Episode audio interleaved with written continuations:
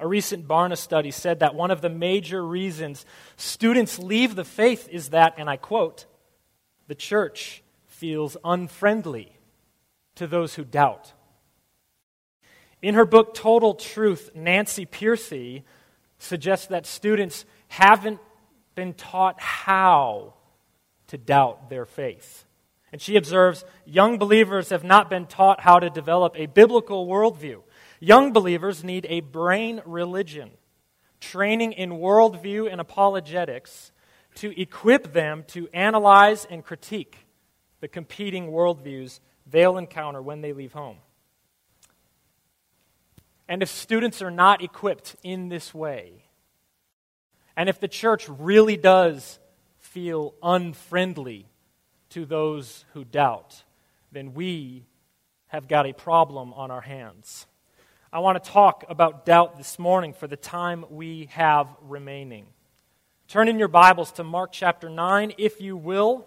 Mark chapter 9, verses 14 to 27. Mark chapter 9, verses 14 to 27. Okay, now just let me read this to you.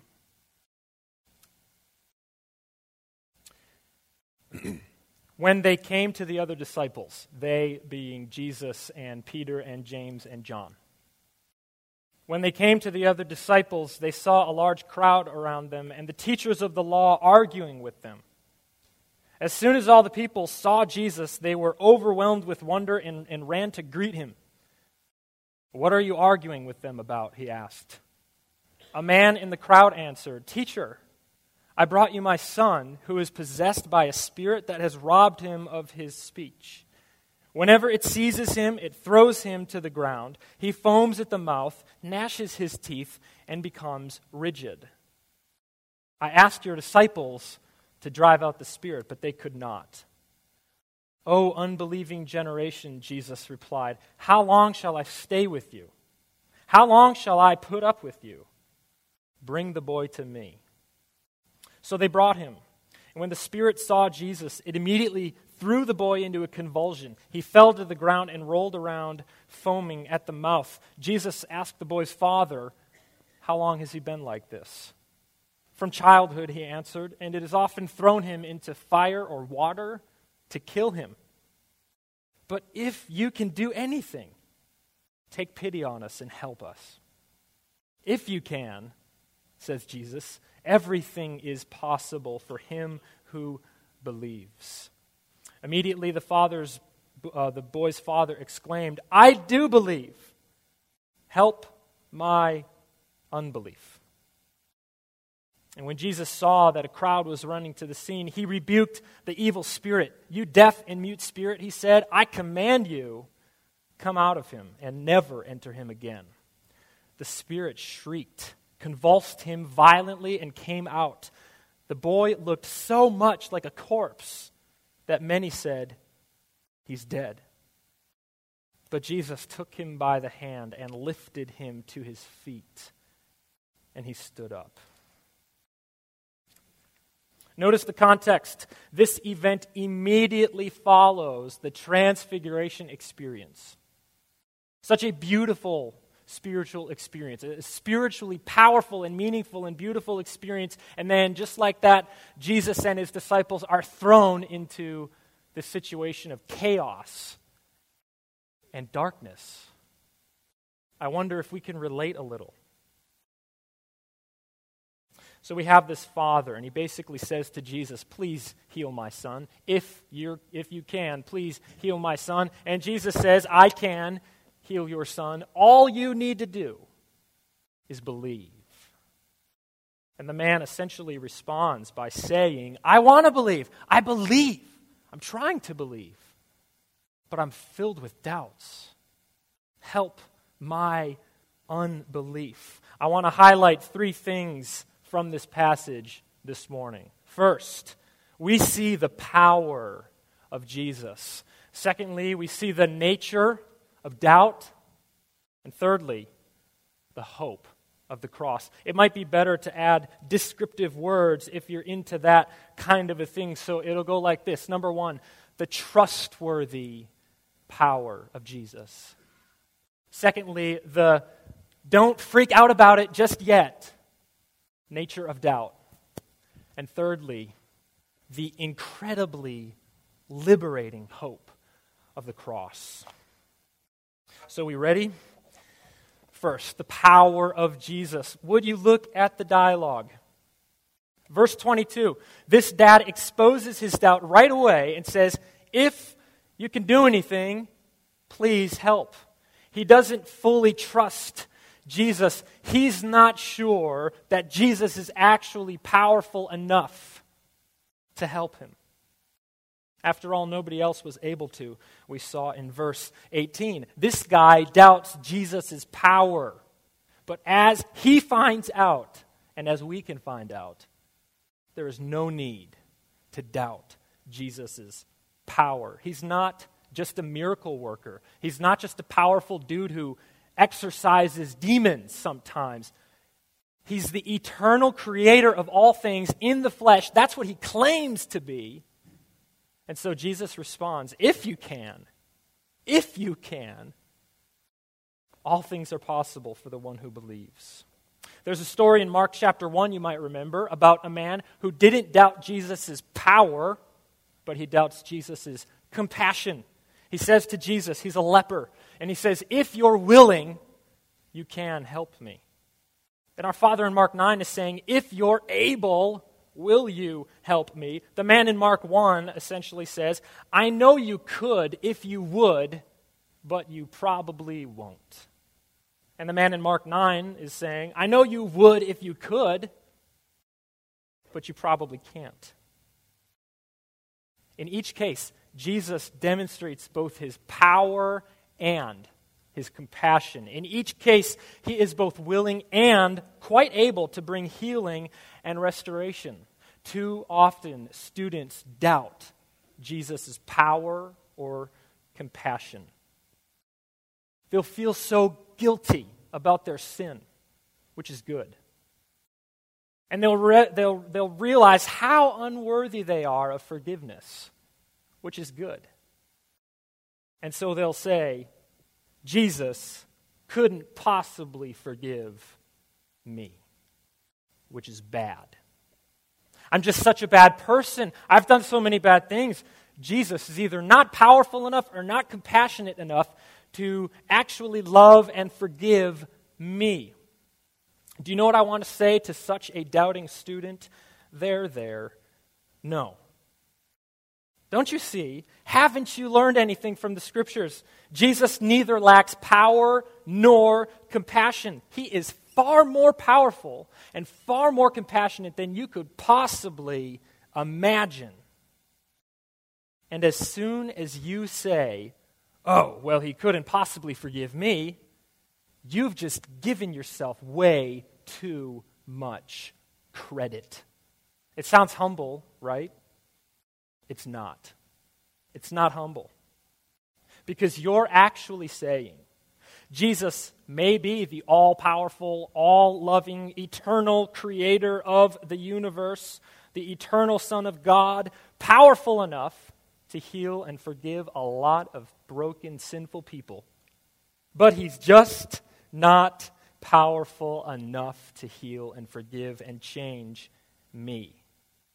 And underneath all of that, you're actually saying in your heart that you believe salvation is based on your performance. You're actually saying in your heart that you believe you cause your own salvation, but you don't. 1 Peter 1 3, for one, says, Blessed be the God and Father of our Lord Jesus Christ. According to his great mercy, he has caused us to be born again.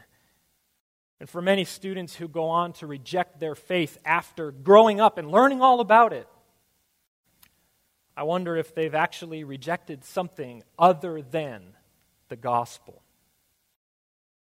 due to the blinders of sin and unbelief. I wonder if the actual good news of God's grace in Christ was never truly grasped in the first place. And so, what you're rejecting now is simply some kind of works based performance based view of salvation that constantly left you feeling guilty and not good enough. The kind of view of salvation that every other religion on the planet contains. And you've missed the point. Friends, graduates, don't miss the goodness of the good news. Salvation is the gift of God, Paul says in Ephesians 2. It's by grace you've been saved through faith. It's not anything you did, it's not a result of works, so that no one may boast. So stop doubting Jesus' power and compassion. I don't care what you've done. I don't. The more broken and messed up you are, the more glorious uh, and radical and profound and beautiful your healing and transformation will be by God's grace. Jesus' power is trustworthy. It is more than enough for all of your weakness, all of your sin, all of your struggle, all of your mistakes. It's more than enough for your weak, struggling faith. Paul agrees, and that's why he says in 2 Corinthians God told me, My grace is sufficient for you. My power is made perfect in weakness. So, struggling student who doubts Jesus' power or compassion, or struggling anybody who doubts that, your forgiveness is already secured if you'll only embrace it. No matter how far you've fallen, I can promise you that Jesus has gone further so that you can be rescued and forgiven. Do you really believe that? Or do you doubt? So, secondly, let's look at doubt. Let's look at the reality of doubt. Let's look at the nature of doubt. Os Guinness, in his book called God in the Dark, says if our faith is an examined faith, we should be unafraid to doubt. If doubt is eventually justified, we were believing what clearly was not worth believing. But if doubt is answered, our faith grows stronger still. Doubts are a window of opportunity. If handled rightly and honestly, they can lead to a deeper, stronger, more intellectually satisfying faith. Which is why in his book called Doubting, Alister McGrath puts it like this Doubt is an invitation to grow in faith and understanding rather than something we need to panic about or get preoccupied with. Richard Dawkins is a brilliant physicist and a very vocal atheist today. And he wrote a book called The God Delusion. And in that book, Dawkins says Christianity teaches that unquestioned faith is a virtue. No, it doesn't. Dawkins continues and says Christianity teaches that you don't have to make the case for what you believe. Yes, you do. Remember 1 Peter 3:15, always be ready to give reasons for the hope that is in you when someone asks. Perhaps too many Christians actually believe what Dawkins says that unquestioned faith is a virtue, and so doubts, when they come, are suppressed. They're not talked about. You better not admit that you're struggling with doubt, especially not in church. Now, parents, this is a challenge to use these times when, if and when they come with your students. Use these times even if and when they come for yourself. Don't run from them. Don't suppress them. Don't hide from them. Don't come to church and pretend everything's all right when you're just being eaten up inside because you have these questions and you don't think you're allowed to have these questions. Don't do that. And in this passage, we can see such a vivid picture of what doubt is like and this dad becomes vulnerable and admits his doubt. And so, this is really the beefiest part of the sermon this morning. We'll break it up into three parts. This is point number two, three subpoints. Number one, what doubt is. Number two, why we doubt. And number three, how to deal with doubt. What doubt is, why we doubt, how to deal with doubt. So, first, let's define it. Our English word doubt is rooted in a Latin word that is rooted in an Aryan word that means two. Two. To believe is to be in one mind about trusting something is true. To disbelieve is to be in one mind about rejecting it. So to doubt is to waver between the two, to believe and disbelieve at the same time, to be in two minds. And we see this so clearly in this dad's fascinating confession here. He says, I believe, help my unbelief. And with this plea, he's claiming to both believe and not believe. He's in two minds, he's caught between them. This tells us something huge. Doubt is not unbelief. Os Guinness explains Doubt is not the opposite of faith, nor is it the same as unbelief. Doubt is a state of mind in suspension between faith and unbelief, so that it is neither of them wholly and it is each only partly.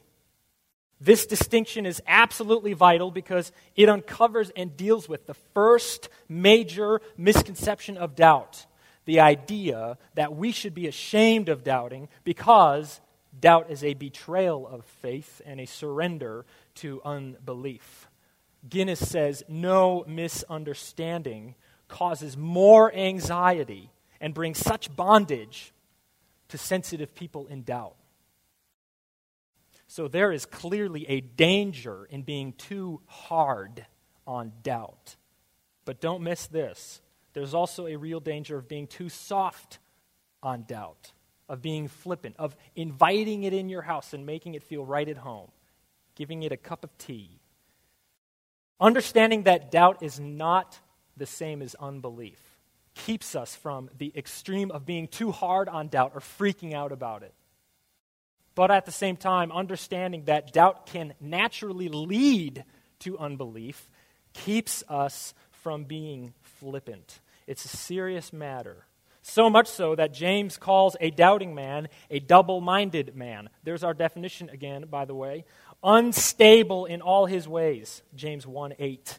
It's serious, but it's a window of opportunity. So, why do we doubt? Secondly, if you remember, Jesus asked Peter this very question. Peter sees Jesus walking on the water, of all things, in the middle of a big storm. And Peter, as the brave and courageous disciple he is, he jumps out of the boat and he begins walking on the water toward Jesus. But what happened? He got scared. He began to sink. And Jesus looked at him and, and asked this piercing question Peter, why do you doubt? It says in Matthew 14. And the answer is that for Peter, the reality of the storm became greater than the reality of Jesus. The same thing is happening here for our Father in Mark chapter 9. The reality of his storm, a son in desperate need of spiritual healing, has become greater than the reality of Jesus, greater than the reality of Jesus' power over the situation. We all go through times like this. There are seasons in our faith. There are times when we feel a closeness to God and everything is just going great. We don't have any big issues. But then there are other times. Storms come. And they can shake up our faith and they can cause us to doubt. Sometimes we simply struggle with understanding a doctrine or accepting uh, truth. And so we begin to doubt the intellectual credibility of the Christian faith. Whatever the case, it always comes down to this Who is the ultimate authority in deciding what's true and what to believe. There are just two options.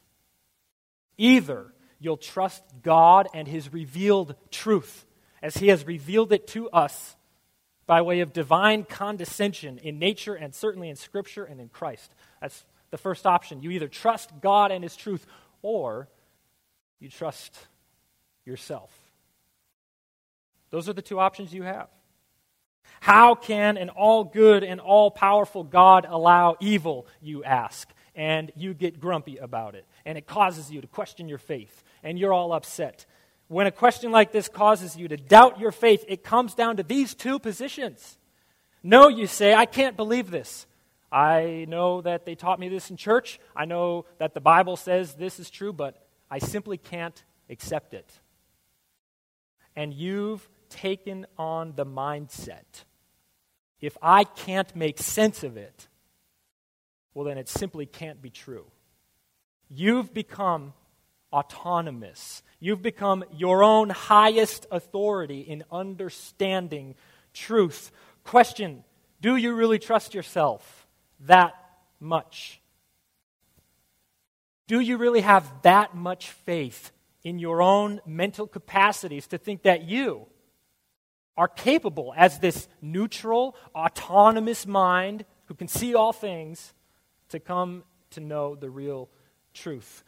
In a sermon on the doubting Thomas story in John 20, Spurgeon said, Doubt thee, my Lord? I could doubt all except thee, and doubt myself most of all. Spurgeon didn't trust himself that much. And whether you have that much faith in yourself or in God's revelation, you have faith in something. Too often, people assume that when it comes to doubting your faith, the issue is faith versus reason. And it's this great battle between faith and reason. It's not. The issue is always faith versus faith. Always. British missionary Lesslie Newbigin puts it well. He served in India for many years, and he says, My doubt rests upon a faith commitment.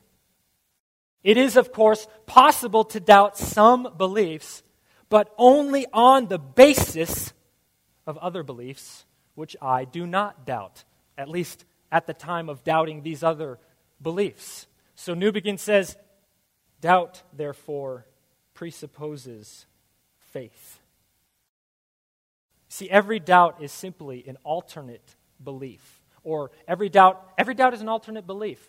Every doubt is based on an alternate belief. At the bottom, every position, every worldview is a set of assumptions held by faith. Unbelief is not neutral. Unbelief is not neutrality awaiting evidence, it's a faith commitment of its own. Atheist Richard Dawkins inadvertently admits this in an interview about his book, The God Delusion, and he says, I cannot know for certain, but I think God is very improbable, and I live my life on the assumption that He's not there. The assumption. So, Mark Bertrand, in his very excellent book, Rethinking Worldview, Bertrand gets it right when he says atheism requires faith. To live according to his faith, an atheist must be willing to reinterpret the facts to fit his prior assumption that there can be no God. That's exactly what Dawkins just admitted. Romans 1 says we all get the same evidence, all of us. But we interpret the evidence according to what we already believe. What are the beliefs we have before we even get to the evidence? There are pre beliefs, our presuppositions. The fundamental assumptions that we hold by faith and we take them for granted it's our bias, and we're not even aware of it, but we all have them. And we all evaluate the evidence according to our fundamental assumptions. There's a story you might have heard. A man believed that he was dead. And so this became awkward for his family. So one by one, they came to him and tried to convince him with all the great arguments they could think of of why he wasn't dead, of why he's actually alive. Nothing worked. So they brought him to a doctor, hoping that this medical doctor could somehow convince this man that he's not dead, because he thinks he's dead. How, somehow this medical doctor will convince him he's alive. And the doctor sat down and, and said to the man, Let me ask you something. Do dead men bleed? And the man said, Well, no. No heartbeat, no blood pumping in your veins. Dead men don't bleed. So the doctor pricked the man's finger and blood started coming out, and the man looked at it and said, Well, what do you know? Dead men do bleed. Listen, apart from God's grace, the proofs for God's existence would make no difference to the unbeliever. Why? Not because he has other better arguments that make sense of things they wouldn't make a difference because they lead to a conclusion which he's already decided against. And apart from God's grace, which is plentiful and glorious and everywhere, they won't make a difference. So, how do you deal with your doubts? Well, you recognize that that is what you're starting to deal with when you begin to doubt. That's the first step. When you, how do you deal with doubts? Realize that this is what we're talking about. It's never faith versus reason. It's always faith versus faith or faith versus other faith. What's the point? Doubt your doubts. Doubt your doubts. Don't just accept them. Don't just take them at face value. You have to unmask them. You have to uh, examine them and dig deep into the very foundation, the very heart of them, and realize that it's really an alternate belief. That there's a faith underneath it all, that, that there's an assumption you're making in your doubt. And we can discover tremendous hope for the doubter when we look at Jesus' response to this man. One commentator says in this passage when the father of the demoniac boy cried out to Jesus, I believe, help my unbelief, he was condemning his own doubt as unbelief. But his words have become a doubter's prayer for good reason. Jesus, who never responded to real unbelief, showed by answering his prayer and healing his son that he recognized it as doubt. Do you see how incredible that is. I mean, think about how Jesus didn't respond. When the man runs up and admits his doubts to Jesus, Jesus didn't say, Well, you better figure things out. Go read these books, do your research, work through your doubts. And once you've repented of your unbelief, then I'll heal your son. That's not what happened after the man confessed that he was caught in two minds, Jesus just heals his son. What's the point? Here's the point.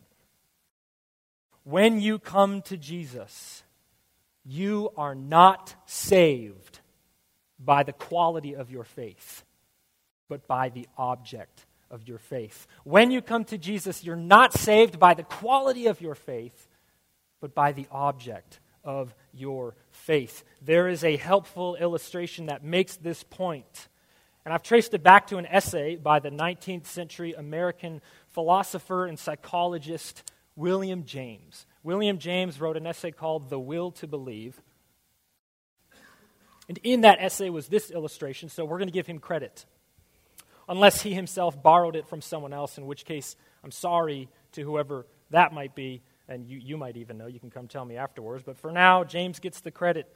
Here's the illustration, a modified version of it. Imagine you're standing at the edge of a cliff, and a ginormous, hungry, ferocious grizzly bear is charging at you from the other side. This happens all the time in Sheboygan.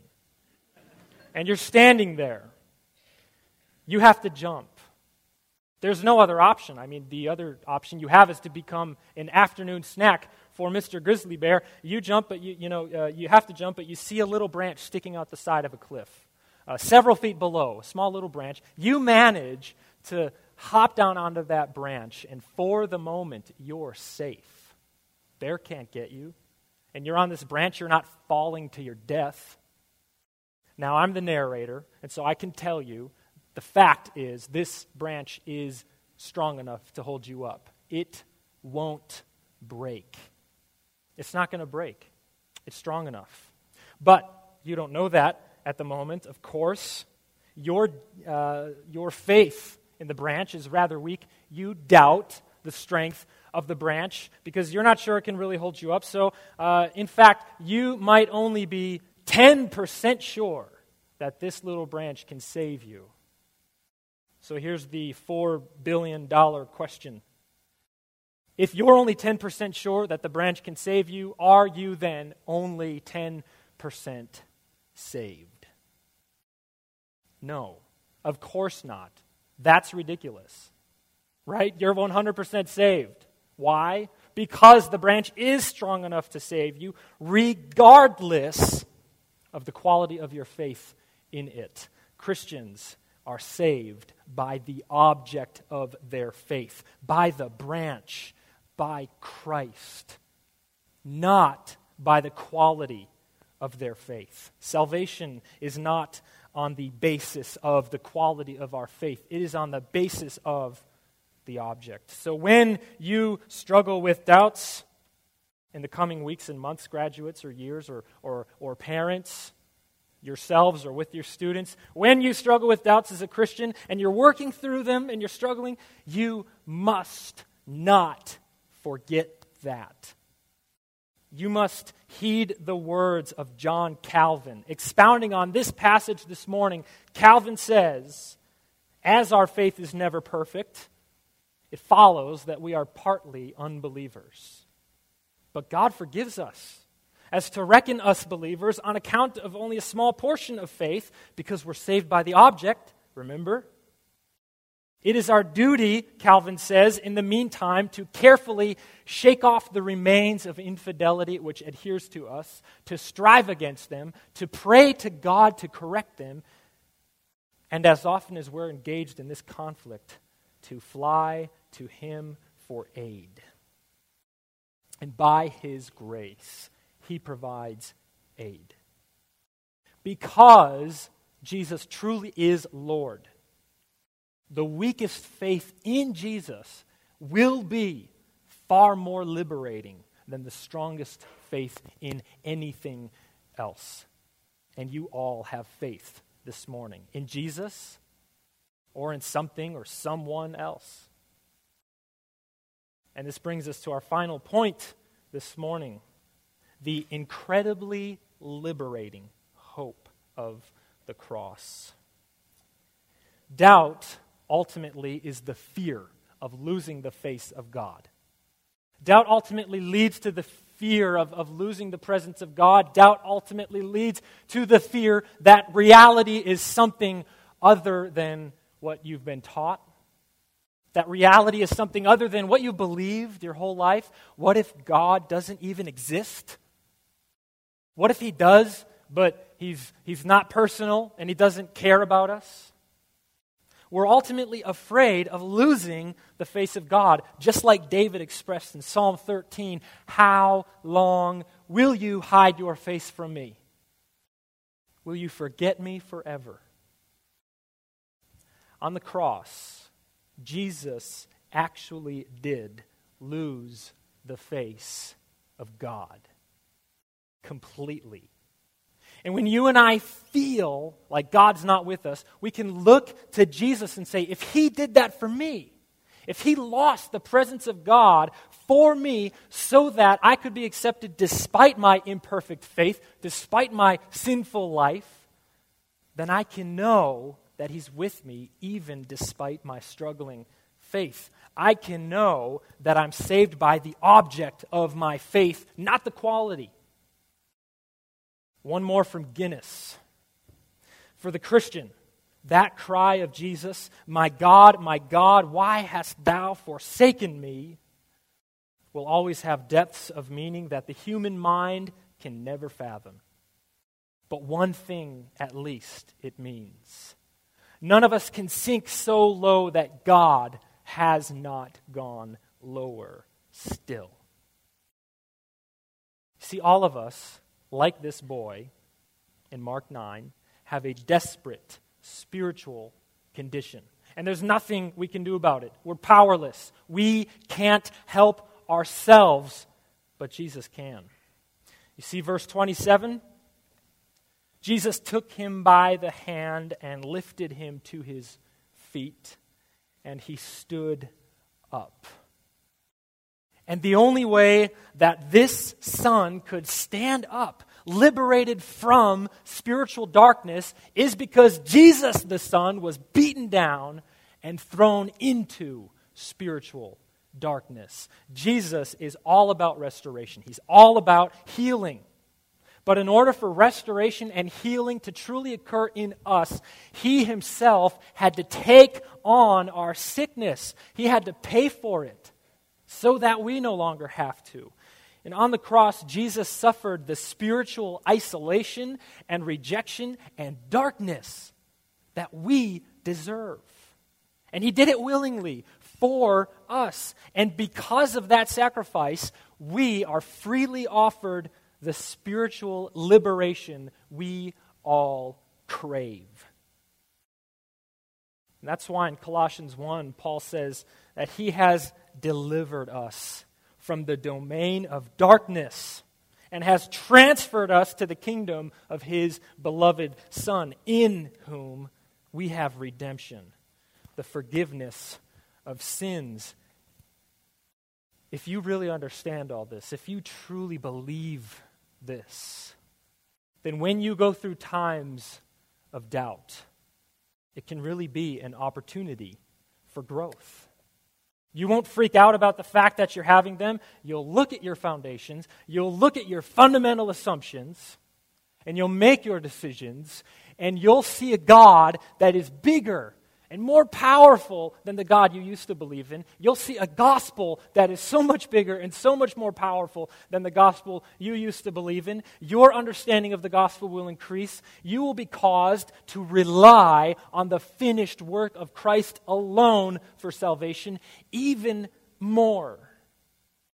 And you'll allow your doubts to move you into a greater, stronger faith because you know you're saved by grace, not by your own purity. Look at the cross. Look at the infinite cost of our salvation. Look at the infinite love God has for us in sparing us his wrath because his son took it instead. And then three days later, walks out of a tomb, proving that this eternal, incredibly sovereign work was complete, and he has indeed risen, and it is indeed complete, and forgiveness and spiritual liberation is indeed done, if we'll only accept it. What is more liberating than that? There is no greater hope. So, as we pray now, I'll invite our worship team to come forward for a closing song as we once again celebrate our graduates and celebrate the gospel. Let's pray. Father in heaven, I thank you for these graduates and others who are not here right now. We thank you that you have worked in their lives, that you've worked in their families.